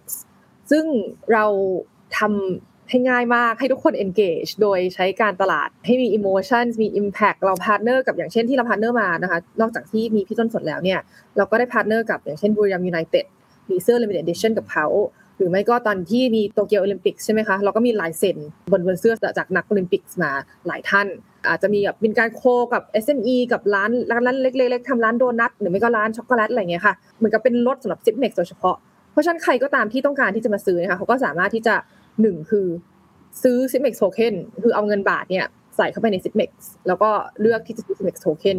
การใส่เงินก็ก็เหมือนเป็นการซื้อคริปโตโดยปกตินะคะ ก็เป็นอะไรที่เป็น instant มากๆ สามารถซื้อได้เลย แล้วก็สามารถที่จะ enjoy experience ถ้าจะเลือกเก็บเป็น NFT เป็นภาพอย่างเดียวก็เก็บไว้ได้ ถ้าจะเลือกเป็น redeem อยากจะทานโดนัทจริง ๆ ก็บอกแล้วว่าจะ redeem แล้วก็เราก็ส่งให้ถึงบ้านเลยค่ะ ซึ่งอันนี้ค่ะเนี่ยเป็นเป็นภาคของผู้บริโภคใช่ไหมคะแต่ถ้าสมมติว่าคุณเคนอยากจะขายของขึ้นมานะคะ ก็สามารถที่จะติดต่อหาทีม BD เราได้เลยค่ะตลอดเวลา 24 ชั่วโมงค่ะ ตอนนี้เรามีการทำ flash sale มี drop หลาย drop ก็คือแต่ละอาทิตย์ก็จะมี drop อ่ารู้สึกว่าอาทิตย์นี้เราจะ drop เป็น skate surf skate ที่ทำกับพลอยหอวังไป ก็คือจะมี partner ตั้งแต่แบบเล็กๆ SME เลยจนไปถึง partner ใหญ่ๆเลย เราสามารถที่จะช่วยได้ทุก partner ในทุกรูปแบบเลยค่ะ ครับคือถ้าเป็นฝั่งของผู้บริโภคเนี่ยผมฟังแล้วก็พอเห็นภาพก็เหมือนเราไปซื้อของ อะไรที่เป็นลักษณะแบบที่เราชอบนะของที่ระลึก หรือจะเป็น privilege บางอย่าง exclusive content อะไรบางอย่าง แล้วก็วิธีการก็คงไม่ได้ยากมาก เพราะว่าเขาใจะว่าคงแปลงลักษณะ tokenize อะไรไม่ได้ไม่ได้ซับซ้อนนะครับ แต่ผมขอถามเพิ่มในลักษณะของคนที่เป็นอ่านักธุรกิจ หรือว่าคนที่เป็น artist เนี่ยหรือคนที่มีคอนเทนต์ในตัวเอง ซึ่งผมเชื่อว่าคุณผู้ฟังหลายคนที่ฟังอยู่อะมีแบบนั้นแล้วก็มองเห็นโอกาสในเรื่องของ NFT แต่ก่อนหน้าเนี้ยไอ้ NFT แบบเดิมเนี่ยถ้าเรายังไม่เชี่ยวชาญเราก็ยังกล้าๆกลัวๆอยู่ใช่ไหมครับแต่อันเนี้ยพอเราเห็นแล้วเอ๊ะมันมันมันทำอะไรได้หลากหลายรูปแบบมากเลย อย่างเมื่อกี้บอกเอา surf skate ก็มีแล้วเอ้ยอย่างนี้ผมลองคิดดูบ้างเอามาแข่งกับคุณต้นสนนะทำอะไรได้ต่างๆมากมายนะ อันนี้แนะนำนิดนึงว่ามันมีหลักคิดยังไงหรอว่า ผมควรจะเข้าไปทำมันยังไง เช่น ผมจะตรวจสอบของตัวเองว่ามีอะไรที่น่าสนใจสองผมไอสิ่งที่ผมควรจะเข้าไปเนี่ยมันควรจะเข้าไปด้วยวิธีการแบบไหนกลไกอะไร ที่จะทำให้มัน work เหมือนเราขายของอีคอมเมิร์ซใช่ไหมครับหรือว่าอันที่สามเนี่ยวิธีการพอเข้าไปแล้วเนี่ยความเสี่ยงมีไหม ที่เฮ้ยคุณคุณทาจะบอกคุณเคนอันนี้ไม่เหมาะหรอก อันนี้อย่าทำ NFT หรือมันไม่ใช่อะผมว่าอย่างอะทุกอย่างมันก็คงมีความเหมาะสมของมัน อันนี้อยากให้คำแนะนำนิดหนึ่งครับ ผมว่ามีหลายคนคงสนใจแล้ว พอฟังรู้สึกว่ามันเริ่มใกล้ตัวมากขึ้นนะครับ ใช่ค่ะ ก็คือจริงๆแล้วอย่างแรกที่เราอยากจะอยากจะให้คนที่อยากจะมาลิสต์นะคะของอะอยากให้คิดก็คือ อันเนี้ยเป็นอะไรที่เขาสามารถที่จะหาได้ที่อื่นไหม ถ้าหาได้แล้วเนี่ยมันแตกต่างยังไง อย่างเช่นหนังสือพี่ต้นสนใช่ไหมคะสามารถที่จะซื้อที่อื่นได้ แต่ว่าถ้าซื้อที่ Sitmex เนี่ยได้ทั้งลายเซ็นและได้ทั้งเป็น voice conference หรือไม่ก็ถ้าถ้ามีสถานการณ์โอเค ก็อาจจะได้เจอตัวพี่ต้นสวนแล้วพี่ต้นสวนกลับมาที่เมืองไทยนะคะก็เป็นเหมือนกับเป็นนมิติออเป็นสิทธิที่มิติออเตอร์คือการดูว่าแบบเอ๊ะถ้ามีที่อื่นแล้วเราสามารถที่จะให้อะไรที่มันเพิ่มขึ้นได้ไหม หรือไม่ก็สามารถที่เป็น smart discount ได้ไหม อย่างเช่น เราก็ได้ร่วมกับโรงแรมหลายโรงแรมเช่นโรงแรมตีสาราโซเนวาอะไรเงี้ยค่ะ เพื่อที่จะให้ experience ที่ personalize กับลูกค้า แล้วก็เป็นราคาที่เหมาะสมคือซื้อที่อื่นไม่ได้แล้ว อะไรเงี้ยค่ะคือเป็นเป็น smart smart discount superb experiences หรือไม่ก็ special products ซึ่งการที่มี s i p m e x เนี่ยเป็นตัวเป็นตนคุยกับทางคุณเคนใช่ไหมคะเราสามารถที่จะช่วยกันคิดได้ว่าเอ๊ะอันนี้มันเหมาะสมไหมอันนี้ไม่เหมาะสมไหมเราเรารู้จักลูกค้าของเราของเราดีมาก เรามี Data เยอะมาก เราเราพูดคุยกับเขาตลอดเวลา แต่ว่าถ้าเกิดว่ามันอาจจะไม่ work กับลูกค้าเรา แต่ว่าคุณเคนบอกว่าเนี่ยผมมีกลุ่มลูกค้าผมคิดว่าเขาจะเข้ามาซื้อแน่ๆเราก็โอเคไม่เป็นไร let's try it เพราะเราเป็นสตาร์ทอัพเรา experimental อยู่แล้ว ตอนนี้ที่ Zipmex ของเรามีทุกอย่างค่ะ คือแบบ เรากำลังอยู่ใน test phase อยู่มันเป็น beta phase เราต้องการที่จะรู้เหมือนกันว่าอะไร work อะไรไม่ work แล้วเราก็ต้องการจะหา right partner ที่จะเข้าใจและร่วมเดินทางกับเราอะค่ะไปที่คุณต้นสนบ้างครับ คือฟังแล้วแสดงว่าที่ผมเข้าใจนะของ Zipmex ตอนนี้คือตลาดซื้อขาย แน่นอนฝั่งหนึ่งคือ digital art exclusive แต่อีกฝั่งหนึ่งคือ privilege บางอย่าง exclusive content บางอย่างที่แตกต่าง โดยมี infrastructure ก็คือใช้เรื่องของคริปโตหรือ NFT เป็นตัว backup ทำให้วิธีการดำเนินการมันง่ายขึ้น แต่คำถามของผมอย่างนี้ฮะว่า เอ๊ะ มันจำเป็นต้องใช้ NFT จริงหรือครับ หนังสือของคุณต้นสนเนี่ยมีลายเซ็นใช่ไหมหรืออะไรต่างๆเนี่ยหรือมาลักษณะแบบที่สามารถมาเจอ conversation กันคุยกันได้เนี่ยจริง ๆ มันจำเป็นต้องเข้ามาในโลกคริปโตด้วยเหรอครับ เพราะจริงๆมันเหมือนโลกแห่งความเป็นจริงคุณต้นสนอาจจะเปิดขายบัตรใน Facebook ปกติโอนเงินเข้ามา แล้วผมก็ส่งของไปให้ถูกไหมฮะทำไมเราต้องมี NFT ในโลกแบบนี้ด้วยมันมันมาช่วย enable ยังไงล่ะฮะอืมครับครับตอบในกรณีของผมเองกับในกรณีนานาคตก่อนนะครับ แยกเป็นสองอัน คือในกรณีของผมเองเนี่ย คิดว่าไม่ต้องใช้ก็ก็คงพอได้นะครับ เพียงแต่ว่าตัวดิจิตอลตัวภาพหนังสือดิจิตอลเนี่ยมันก็จะไม่ใช่ตัวมันก็จะไม่ได้อยู่ดีก็คือมันก็จะเป็นอะไรที่แบบเรากด copy เนี่ย control copy control c เสร็จมันก็จะออกมาหลายๆอันเหมือนกันมันก็จะไม่ได้มีอะไรเก็บไว้นะครับตรงนั้น ถ้า มองว่าในอนาคตสมมุติว่าหนังสือเล่มนี้มันเกิดจะมีมูลค่าสูงขึ้นมาหายากการเป็นของหายากเนี่ย อันนี้มันก็อาจจะถ้าถ้าถ้าเป็น NFT เนี่ยมันก็จะมีมูลค่าที่สูงขึ้นไป ถ้ามันไม่มี NFT มันก็ไม่ได้มีค่าอะไร เพราะมันก็เป็นเป็นเป็นก๊อปกี่อันก็ได้นะครับอันนั้นอันนั้นก็เป็นประเด็นที่หนึ่งแต่ผมก็ไม่ได้คิดว่าหนังสือหรือตัวผมมันจะมีอะไรมูลค่ามากมายขนาดนั้นเพราะผมก็คงไม่ได้แตกต่างเท่าไหร่แต่ว่ามันจะมีอีกมุมหนึ่งคือเมื่อถ้ามันต่อไปในอนาคตมันเข้าไปสู่จุดที่มันเป็น NFT จริงๆเนี่ย ผมว่ามันจะมีความยืดหยุ่นหลาย ๆ อย่าง ที่ตัวสัญญาอัจฉริยะหรือ smart contract ในด้าน NFT เนี่ยมันสามารถทำให้ทำได้นะครับ เพราะว่าในโลกของคริปโตเนี่ยสิ่งที่ทำได้อันหนึ่งก็คือเขาเรียกว่า fractionalization ใช่ไหมครับ คือแยก asset คือเราไม่ใช่เจ้าของคนเดียว เรามาซอยซอยซอยซอยซอยแล้วให้คนอื่นเจ้าของเนี่ยมันก็สามารถทำได้เหมือนกันในโลกของพวกลิขสิทธิ์สมมติเราเขียนเพลงขึ้นมาอันหนึ่งนะครับผมแต่งเพลงขึ้นมาอันหนึ่งผมเขียนเพลงยกตัวอย่างมั่วๆนะเล่นๆผมผมแต่งเพลงไม่เป็น แต่สมมติว่าเกิดแต่งได้ขึ้นมาเนี่ยแล้วแล้วออกมาเนี่ยก็แทนที่ผมจะเก็บลิขสิทธิ์นี้นี้ไว้ให้ตัวเองคนเดียวเนี่ยผมก็อาจจะตัดซอยแบ่งลิขสิทธิ์บางส่วนเนี่ยออกมานะครับเป็นสิทธิ์ออกไปขายเป็น NFT ออกไปให้คนเนี่ยถือได้ เมื่อคนถือพวกนี้ได้ส่วนใหญ่แล้วเนี่ยสิ่งที่เกิดขึ้นตามมาก็คือว่าคนที่เป็นเจ้าของเพลงเหล่านี้คือคนที่ซื้อคนแรกเนี่ยเขาก็จะเหมือนกลายเป็นแฟนเพลงนะครับตัวอย่างที่เดียวตัวผมก็คือสมมติถ้าเป็นวงพวกวงเคป๊อปจริงๆเนี่ยใช่ไหมฮะสมมติเขาออกเพลงใหม่มา แล้วเขาแบ่งลิขสิทธิ์ให้กับแฟนๆเขาเนี่ย แฟนๆเขาได้ถือไอ้ตัว NFT พวกนี้เนี่ยเขาก็อยากให้ NFT พวกนี้มูลค่าสูงขึ้น เขาก็จะไปช่วยโปรโมทเพลงเหล่านี้ให้มันดังขึ้น โปรโมทศิลปินของเขาให้ดังขึ้น มันก็จะเป็นวิธีใหม่ๆ ที่เป็นแชร์ระหว่างพวกแฟนกับผู้ตัวคน เพราะจริงๆ หลายๆ วงการพวกบันเทิงเนี่ยหรือว่าวงการศิลปะเองเนี่ย ตัวแฟนมีผลมากนะครับ มีมีผลมากในการ drive พวก value ในเรื่องของความความ popular ความเป็นที่รู้จักต่างๆเนี่ยแต่บางครั้งก็อาจจะไม่ได้รับเงินผลตอบแทนอย่างอย่างอย่างเต็มที่นะครับ อันนี้มันจะเป็นวิธีที่แบ่งกันไปเลยชัดตั้งแต่ตอนต้นนะครับ ว่าสามารถมาซอยได้หลายคนเป็นนั่นได้ บางคนเป็นแฟนก็มาช่วยเป็นเหมือนทีมเดียวกันกับตัวศิลปินที่ตัวเองชื่นชอบได้นะครับ ซึ่งผมว่าไอ้รูปแบบพวกนี้มันมัน flexible มาก มันมันสามารถทำอะไรหลายอย่างมากมากเลยนะครับ ซึ่งวันนี้เนี่ยมันจะไม่ได้ทำอย่างนั้นเพราะเราเริ่มจากเบสิกก่อน เรามามาทดลองทำดูก่อนว่าเออมันเป็นยังไงแล้วเห็นว่าเป็นยังไง แต่ในอนาคตเนี่ยผมเชื่อว่าถ้าวงการนี้มันพัฒนาไปเนี่ยซิวพัฒนาไปเนี่ยมันก็อาจจะมีพวกฟีเจอร์ฟังก์ชันหลายอย่างซึ่งมันทำให้พวกนั้นมันจะต้องเป็นคริปโตจริงๆ โอ้เห็นภาพครับ แล้วก็รู้สึกว่าฟังก์ชันหรือว่าตัวฟีเจอร์ของ NFT มันคงทำอะไรได้ยืดหยุ่นมากกว่าจริงๆนะครับมันมี top up ไปเรื่อยๆ อันนี้แล้วแต่โลกคริปโตมันจะดำเนินไปนะครับ ก็คงต้องดูว่าโอกาสจะมีอะไรมากขึ้นอีกนะครับ อาจจะชวนคุณพราวคุยต่อว่าทราบมาว่าเพิ่งเพิ่งเรสฟันซีรีส์ B ใช่ไหมครับ อันนี้มาเล่าให้ฟังนิดหนึ่งว่ามันเป็นยังไงบ้างครับ แล้วจะเอาเงินลงทุนไปใช้ทำอะไรได้จากใครมาครับ ได้ค่ะ ก็ครั้งนี้นะคะ เราระดมทุน Series B มา 41 ล้าน US ดอลลาร์ถือว่าเป็นการระดมทุนฟินเทคที่ใหญ่ที่สุด คิดว่าอันดับ2นะคะของประเทศไทย แล้วก็เป็นคริปโตแพลตฟอร์มสตาร์ทอัพที่มีการระดมทุนที่มากที่สุดนะตอนนี้ในประเทศไทย แล้วก็เป็นครั้งแรกเลยค่ะที่เป็นเป็นแพลตฟอร์มคริปโตแพลตฟอร์ม Digital Asset Exchange เนี่ยที่มีบริษัทที่ list อยู่ในตลาดหลักทรัพย์ หรือเป็นบริษัทที่อยู่ในเครือของบริษัทตลาดหลักทรัพย์เนี่ยมาลงทุนถึง 4 บริษัทเลย โดยหนึ่งในนั้นนะคะก็เป็นกรุงศรี Finnovateคือเป็น corporate venture arm เป็น CVC ของธนาคารกรุงศรีซึ่งธนาคารกรุงศรีเองเนี่ยก็มีบริษัทแม่เป็น MUFG ซึ่ง MUFG เนี่ยเขาก็ได้ลงทุนไปในใน Coinbase ในคริปโตแพลตฟอร์มระดับโลกเลย เพราะฉะนั้นเราก็ดีใจมากที่มี support จากตรงนี้มา นอกจากนี้แล้วนะคะเราก็ยังจะได้มีมี VC ระดับโลก อย่างเช่นหนึ่งในนั้นคือ B Capital ที่มีคุณ Eduardo Saverin ผู้ร่วมก่อตั้งของ Facebook นะคะเข้ามาร่วมในในการลงทุนครั้งนี้ด้วย คือเราต้องการที่จะก้าวไปสู่การที่เป็นคริปโตแบงก์อะค่ะสำหรับทุกคนเลยเป็น alternative banking ที่แท้จริงที่จะช่วยให้คนเนี่ยเข้าถึงการเงินมากขึ้น แล้วทำให้คนเนี่ยมีประสบการณ์ทางด้านการเงินที่ดีขึ้น ไม่ว่าจะเป็นการเทรด การออมการใช้จ่าย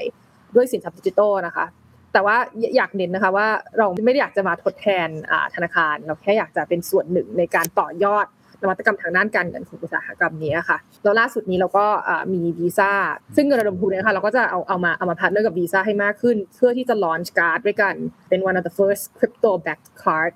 ใน Southeast Asia เลยค่ะ ก็สามารถที่จะใช้จ่ายได้เลยที่ไหนก็ได้ที่รับวีซ่าสามารถใช้จ่ายการ์ดนี้ค่ะ มันก็เลยจะเป็นเหมือนกับเป็นครบกันที่ครบวงจรมาก แล้วก็อันสุดท้ายคือ experience คือ zip world เนี่ยก็จะเป็น experience เพราะฉะนั้นทั้งเป็น invest ทั้ง save ทั้ง spend ทั้ง experience จะเป็นเหมือนกับ เป็น wheel of s i m e x ที่เราพยายามที่จะสร้างขึ้นมาตอนนี้ค่ะ ครับโอ้เป็นความฝันที่น่าสนใจมากนะครับ อันนี้น่าจะเป็นอนาคตยูนิคอนอีกตัวหนึ่งของเมืองไทยนะครับ ก็ต้องให้กำลังใจนะฮะแต่ว่าลักษณะแบบที่พูดคือ alternate bank เนี่ย แบงค์ฟังก็หนาวหนาวร้อนๆเหมือนกันนะครับ คุณต้นสนเคยทำงานใน investment bank มาก่อนนะครับ แล้วก็เชี่ยวชาญด้านการเงินเลยรู้ไส้รู้พุงของธุรกิจการเงินในประเทศไทย โดยรู้จักกับผู้บริหารแบงค์หลายคนเนี่ยผมถามในด้านนี้ก่อนในด้านโอกาสก่อนละกันว่าทำไมในซีรีส์ B เราจะเห็นเลยว่าคนที่ลงทุนเนี่ยมีลักษณะกรุงศรี Finnovate ใช่ไหมอันนี้คือของฝั่งแบงก์เก่าอะว่ากันตามตรง แต่เขาก็คงตั้งเป็นเรือเล็กของเขามานะครับ แล้วก็มีเงินลงทุนอีกมากมายที่เข้ามาสนับสนุนตรงนี้ค่อนข้างเยอะเนี่ยอะไรคือคือโอกาสของโลกคริปโตนะครับที่เขามองเห็นว่ามันจะมีเจ้าใหม่ๆ จากพี่ๆ อย่าง C ของคุณต้นสนนี่ก็ขึ้นมา disrupt คนอื่นก่อน ถูกไหมฮะ ในโลกของดิจิทัล ในด้านของ e-commerce เองมี Shopee เองหรืออื่นๆอีกมากมายเนี่ยเรามองเห็นอะไรใน baby คนนี้ที่กำลังจะโตขึ้นมาอะไรคือโอกาสอะไรคือความท้าทายครับ ผมว่าอันนึงเองเลยก็คือเขาก็เห็นมาสักพักแล้วหลายธนาคารว่า ตัวเทคโนโลยีทางเกี่ยวกับบล็อกเชนนะครับแล้วก็อินโนเวชันใหม่ๆในโลกคริปโตเนี่ยมันค่อนข้างจะมี potential ค่อนข้างเยอะนะครับในเรื่องของโลกการลงทุนที่เขาต้องดูอยู่ แล้วทีนี้ผมก็คิดว่าเขาก็เห็นว่ามันมีหลาย ๆ อย่างที่ล้อกับสิ่งที่เขารู้จักอยู่แล้วมีถึงตอนต้นที่เราคุยกันว่ามันมีหลาย ๆ อย่างที่เหมือนคล้ายการเงินนะมันก็เลยทำให้เขาเข้าใจได้นะครับแล้วก็เห็นภาพว่าเออมันควรจะ ไปต่ออย่างไรนะครับผมว่านั้นมันก็ช่วยระดับหนึ่งทีนี้เทคโนโลยีที่มันที่มันเป็นอินโนเวชันใหม่ๆเนี่ยผมว่ามันก็มีหลายอย่างคือเมื่อก่อนเนี่ยผมดูอันนี้แล้วกำลังเขียนหนังสือก็คิดว่าโอเคบล็อกเชนมันเป็นตัวสำคัญอันหนึ่งแต่จริงๆมันมีอีกหลายอย่างนะครับที่มันผูกๆอยู่ข้างในอย่างเช่น อาจจะอธิบายยานเรื่องการทำพวก tokenomics นะครับคือการเอาเหรียญออกมาแล้วดีไซน์มันยังไง ให้มันสามารถ มีผลตอบแทนที่ดีนะครับ ในขณะเดียวกันคนอยากถือขณะที่มันมีฟีเจอร์ต่างๆคนอยากถือได้ ถือระยะยาวได้ แล้วไม่รีบขายมันทั้งหมดเนี่ยมันมีฟีเจอร์หลายอย่างที่มันเขาใส่เข้าไปใน smart contract ซึ่งมันเป็นรูปแบบที่เป็นที่ปกติสินทรัพย์การเงินปกติเมื่อก่อนจะบางคนจะไม่ได้คิดถึงขนาดนี้นะครับ มันก็ทำให้ advance ไปค่อนข้างเยอะเหมือนกันพวกนี้นะครับเพราะว่ามันมีฟีเจอร์หลายอย่างที่เขาสนใจตรงนี้ อันนั้นด้านหนึ่งแต่อีกด้านหนึ่งนี่ผมว่าที่ว่า ที่ว่าสำคัญจริงๆเนี่ยคือผมว่าพวกคริปโตเนี่ยตอนแรกๆอย่างที่ผมบอกมันมาเหมือนเหมือนจะมา disrupt เรื่องเงินตรานะครับมันเหมือนจะมาแทนที่บาทที่ดอลลาร์อะไรต่างๆ แต่ตอนนี้ผมว่ามันมีแบ่งคือสายสายนั้นก็อาจจะยังพอมีอยู่นะครับแต่ส่วนใหญ่เนี่ยมันวิ่งมาทางเป็น digital asset มากกว่า พอมันแยกมาเป็น digital asset เนี่ยมันไม่ได้ไปท้าชนกับแบงก์ชาติต่างๆค ถ้าพูดง่ายๆคือถ้าตอนเราไปดูต้องสายเงินตราตอนนี้ที่น่าสนใจจริง ๆ แล้วกลับไม่ใช่พวกว่าเออจะมีเงินที่เป็นเป็นเอกชนออกเงินตราของตัวเองหรือเปล่ามันจะไม่ใช่สายนั้น ตอนนี้ที่น่าสนใจเทรนด์นั้นคือแบงก์ชาติจะออกเงินดิจิตอลขึ้นมาเองใช่ไหมครับคือ CBDC ทั้งหลาย มันก็เลยกลับไปว่าเออเรื่องเงินตราเนี่ยมันคงไม่ใช่ว่ามีเงินต่างๆ มาแทนที่เงินบาทหรือมาแทนที่เงินดอลลาร์หรือยูโรอะไรพวกนี้หรอกนะครับแต่ว่าอาจจะกลายเป็นเวอร์ชันที่ว่าเขาเองเขาก็มีเงินดิจิตอลของเขา นะครับแล้วก็มีการใช้จ่าย e-payment ของเขาอยู่นะครับแต่ว่าสายที่คริปโตมาจับมากกว่าเนี่ยก็คือมาทำยังไงให้การลงทุนมันดีขึ้น ให้คนเข้าถึงการลงทุน asset ต่างๆ มากขึ้นนะครับแล้วก็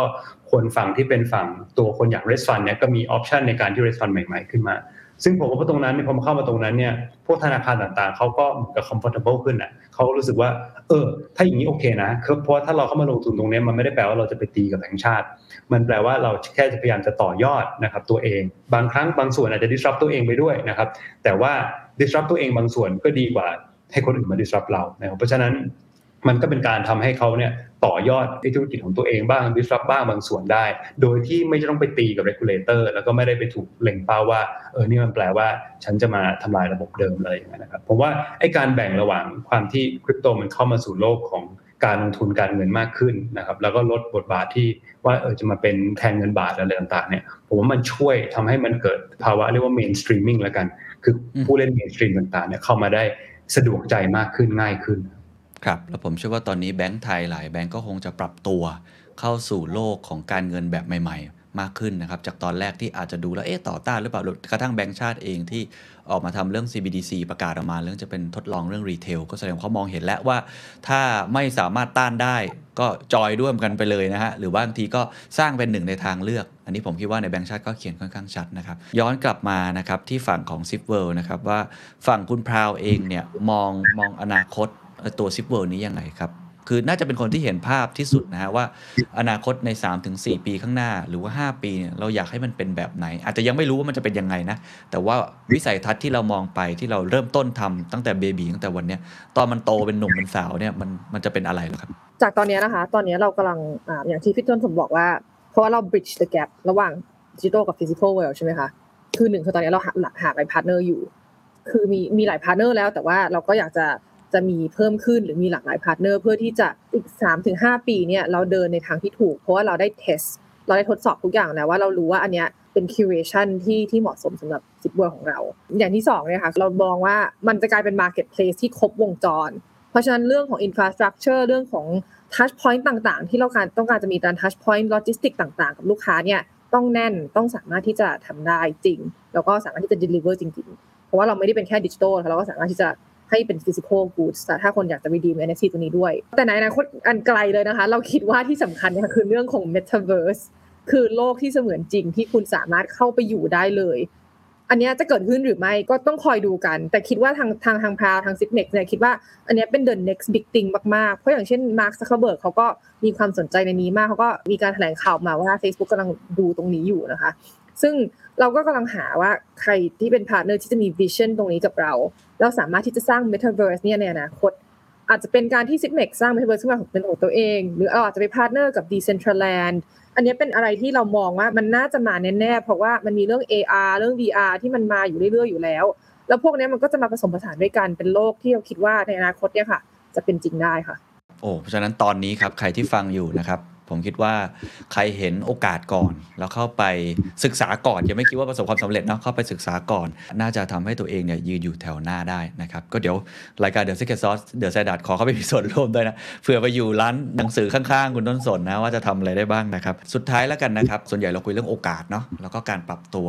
อยากให้คุยเรื่องความเสี่ยงด้วยครับแม้ว่าเทคโนโลยีจะพัฒนาไปเท่าไหร่โจรมันก็พัฒนาตามนะฮะเก่งขึ้นเหลือเกินครับเราต้องไม่ทันฮะต้องเอายามแบบใหม่ๆเนี่ยมา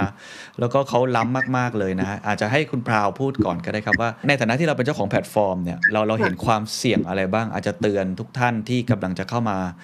สนใจในโลกอันนี้ว่าอะไรที่ต้องรีมายตัวเองไว้ตลอดเวลาว่าต้องระมัดระวังในเรื่องนี้ หรือมีความเสี่ยงอะไรในโลกการเงินที่มันยังไม่แน่นอน ต้องให้เวลาในการทดลองกับมันนะครับแต่ว่าความเสี่ยงนี่ก็เป็นโอกาสด้วยเหมือนกันนะคะที่เมื่อกี้ถามว่าเรื่องเรื่องแบงค์เขาเริ่มเข้ามาสนใจเรื่องนี้ใช่ไหมคะจริงๆแบงค์พวกเนี้ยค่ะเขาเริ่มทำ ICO portal แล้วต่อไปอะเขาจะทำเป็น custody solution กัน ซึ่งทาง n e x เนี่ยค่ะเราใช้ custody solution ของของบริษัทในในสหรัฐนะคะชื่อบริษัทบิตโกซึ่งเป็นอ่า custody solution ที่เรียกว่าเป็น institutional level เป็น multi sig key เนี่ยสามคนถืออยู่สามคนเนี้อยู่คนละประเทศกัน เพราะเราเรามีหลายประเทศ เพราะฉะนั้นการที่จะแบบลักพาตัวคนหนึงไปแล้วก็จี้แล้วก็ให้แบบเปิดทีเนี่ยมีโอกาสที่น้อยมาก เพราะว่าเราประเทศถ้าอยู่ต่างประเทศเราดีริสมากๆตรงนี้ ส่วนถ้าถ้าธนาคารประเทศไทยอะเขาเข้ามาทำตรงนี้จริง ๆ เราก็อาจจะแบ่งคัสตี้ของเราบางส่วนไปใส่ให้เขาด้วยอะไรเงี้ยค่ะเพราะฉะนั้นอืมอืมจริงๆเราก็ดีนะคะที่ถือบอกว่าจริงๆมันดีที่แบบมีมีคนที่เป็นผู้นำของด้าน finance เป็นคนที่อยู่มาตั้งแต่เก่าแก่แล้วมาลงในนี้ เพราะมันทำให้อุตสาหกรรมเนี้ย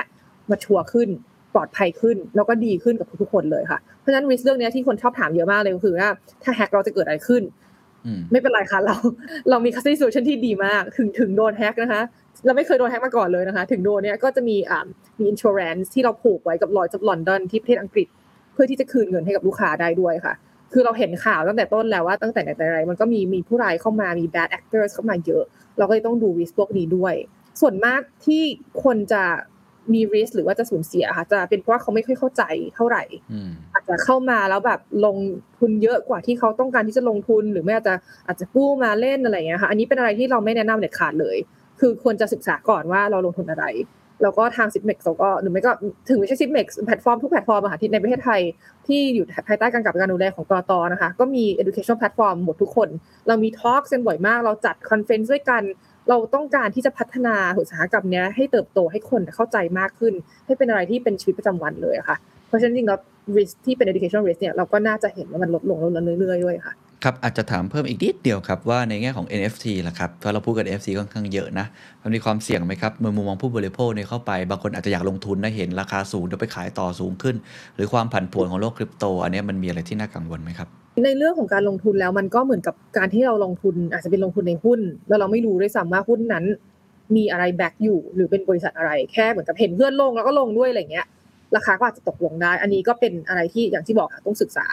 NFT ก็เหมือนกันค่ะ ถ้าเราไปลงเราไปเราไปซื้อภาพที่เราเห็นว่าตอนนี้กำลังขึ้นอยู่แต่ในอนาคตเนี่ยมันไม่ได้ขึ้น แล้วเราไม่รู้ด้วยซ้ำว่าตั้งแต่แรกเราไปซื้อเพราะอะไรเนี่ย อันนี้เป็นอะไรที่เสี่ยง เราจริงๆเราเราควรจะเรียนรู้มากกว่านี้ เพราะฉะนั้น NFT เนี่ยไม่ได้ไม่ได้เป็นอะไรที่แตกต่างจากการลงทุนอย่างอื่นเลย มันเหมือนกับการที่เราลงทุนในอาร์ตจริง ๆ ในในภาพวาดจริงๆหรือลงทุนในหุ้นอะไรเงี้ยมันก็เป็นการลงทุนอีกอีกรูปแบบหนึ่งที่ที่เราควรจะศึกษามากขึ้น แต่ในเชิงของการที่สมมติว่าเราไปซื้อแล้วมีคนมาโกงไหมอะไรไหมก็ก็ต้องดูด้วยค่ะว่าแพลตฟอร์มที่เราลงทุนเนี่ยเป็นแพลตฟอร์มใหญ่แค่ไหนมีการยอมรับแค่ไหนคนบนแพลตฟอร์มนี้เป็นใครเรารู้จักเขาไหม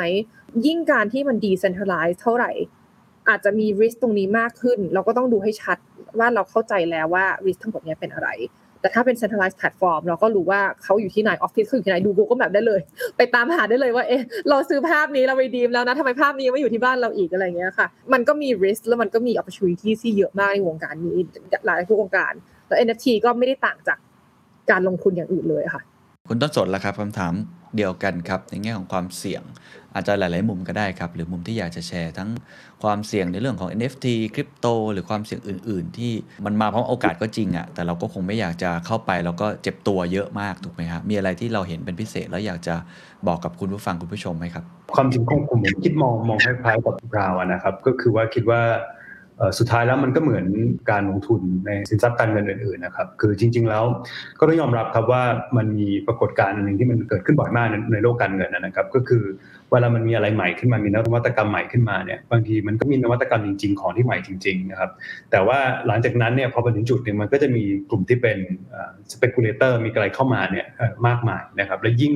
ประตูมันเปิดกว้างให้คนเข้าได้เยอะเนี่ยด้านนึงมันก็เป็นสิ่งที่ดี เพราะมันแปลว่าใครก็ได้สามารถเข้ามาเป็นผู้ลงทุน ใครก็ได้สามารถมาเป็นผู้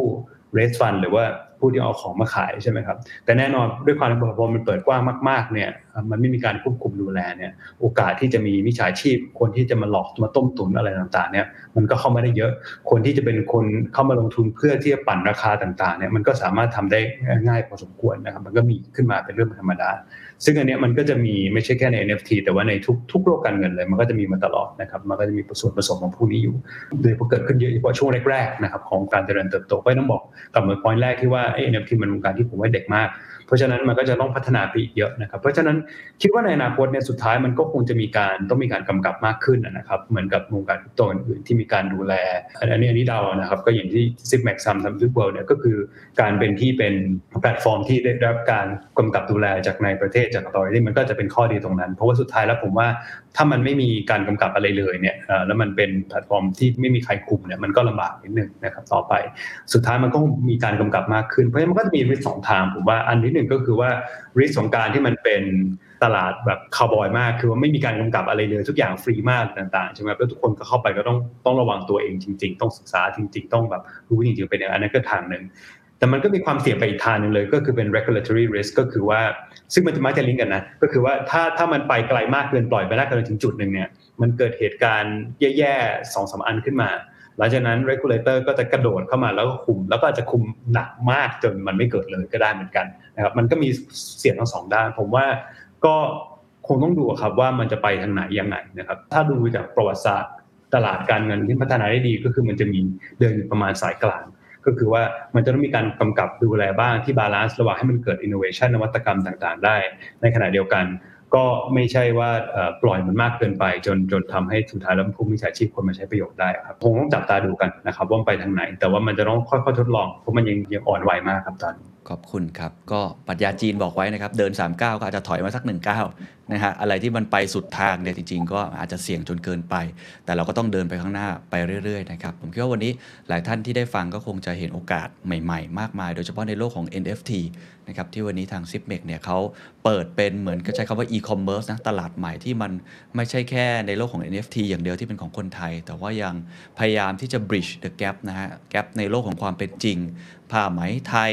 อาจจะเป็นช้างไทยหรือเปล่าในอนาคตนะครับหรือว่าสิ่งต่างๆที่มันมีมูลค่าในโลกความเป็นจริง แล้วถ้าเกิดมันเหมาะสมในโลกของโลกออนไลน์โลกของคริปโต แล้วมีความท็อปอัพผลประโยชน์หรือว่ามีฟังก์ชันฟีเจอร์ใหม่ๆที่ในโลกแห่งความเป็นจริงทำไม่ได้เนี่ยก็น่าจะทำให้หลายคนนยมองเห็นโอกาสตรงนี้ แล้วก็ถ้าใครสนใจนะครับก็ลองเข้าไปศึกษานะครับแล้วก็เข้าไปลองเล่นดูได้ ผมว่าเรื่องนี้ต้องศึกษาเยอะๆนะผมว่าทั้งสองท่านพูดมาตลอดนะครับว่าทุกอย่างมีโอกาสทุกอย่างมีความเสี่ยง แต่สิ่งที่จะเป็นการปิดกั้นนะครับความเสี่ยงและทำให้เราเห็นโอกาสมากกว่าคนอื่น คือการลงทุนในความรู้นะยังไงก็ต้องศึกษาหาความรู้เพิ่มเติมแล้วก็ลงไปทดลองไปลองเล่น ก็น่าจะทำให้คุณเป็นคนหนึ่งนะครับที่น่าจะมีภูมิต้านทาน แล้วก็อาจจะประสบความสำเร็จในเรื่องของการทำธุรกิจ หรือว่าประสบแง่ของความสำเร็จในการลงทุนในโลกคริปโตที่กำลังเป็นอนาคตได้นะครับสำหรับวันนี้ขอขอบคุณทั้งสองท่านนะครับทั้งคุณต้นสนแล้วก็คุณปรามากนะครับขอบคุณมากครับครับคุณครับ And that's the secret sauce. ถ้าคุณชื่นชอบ The Secret Sauce episode นี้นะครับ ก็ฝากแชร์ให้กับเพื่อนๆ คุณต่อด้วยนะครับ และคุณยังสามารถติดตาม The Secret Sauce ได้ใน Spotify, SoundCloud, Apple Podcast, Podbean, YouTube และ Podcast Player ที่คุณใช้อยู่นะครับ และอย่าลืมติดตาม Facebook Fanpage The Secret Sauce เข้ามาติชมเข้ามาพูดคุยกับผมได้เลยนะครับ